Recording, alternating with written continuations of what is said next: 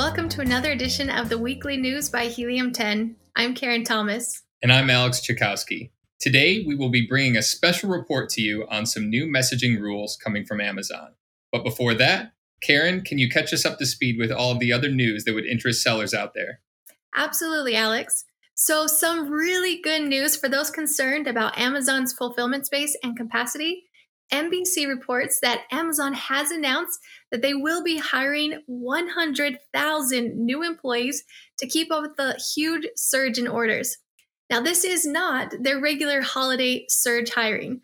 This will come later. Many of these workers will be for the 100 new warehouses and sorting facilities they're opening this month. They are so desperate for workers that they're even offering a $1,000 signing bonus in some of the cities where they are hiring.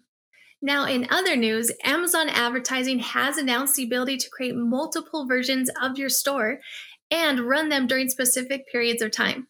Sellers will be able to utilize this to split test conversions and have holiday specific themes running on their store during different times throughout the year.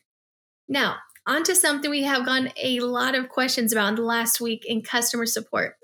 And that was the announcement from Amazon made about some changes coming to the buyer seller communication guidelines as of November 3rd. Alex, you are the product manager for Helium 10's follow up tool, so you have some really good insight into what sellers need to be aware of. First of all, what is your biggest takeaway from the new update? Well, first of all, it's like we have always said there's nothing in Amazon's terms of service prohibiting sellers from asking for a review from customers and using tools like follow up for that purpose. This new document here reiterates the fact that that will continue to be permitted by Amazon. That's really good to know. So, is that the only thing that sellers can initiate communication with buyers for? No. Other things that are allowed are resolving an issue with order fulfillment, requesting additional information required to complete the order, asking a return related question, sending an invoice, requesting product review or seller feedback, scheduling the delivery of a heavy or bulk item, scheduling a home service appointment, verifying a customer design, or any other reason where the contact is required for a seller to fulfill an order or the buyer to receive their purchase. It is important to note that simply confirming an order or just trying to provide customer service would not fall under this category. In addition, Amazon only wants you to contact the customer within 30 days of order completion. That's very interesting, Alex. So, if you have not sent a message asking for a review from a customer and the order is over a month old, you should not contact them. Now, you mentioned some things that sellers are not allowed to send messages to customers for. Are there other things that they're not allowed to do?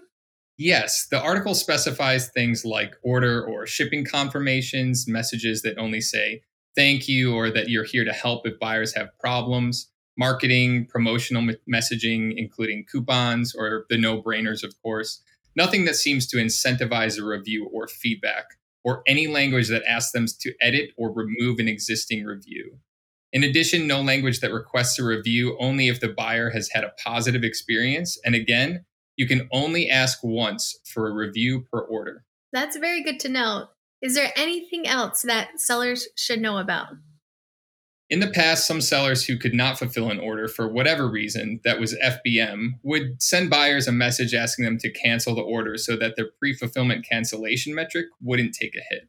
This is specifically forbidden in buyer seller messaging. You will also have to now include the order number in all messaging. This is a feature that FollowUp has always provided. They also now, as of November 3rd, do not want sellers putting the pictures of the product ordered in the message. Emojis and GIFs will not be allowed anymore.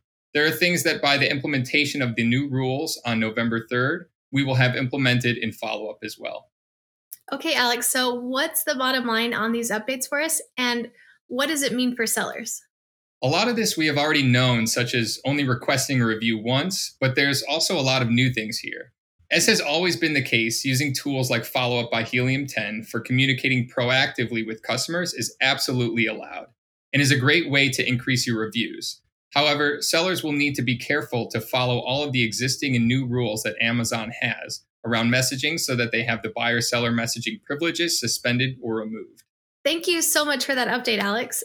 Now, the last bit of news for today is a reminder for Amazon sellers that last week, Helium 10 launched its full inventory management software solution within the Profits tool.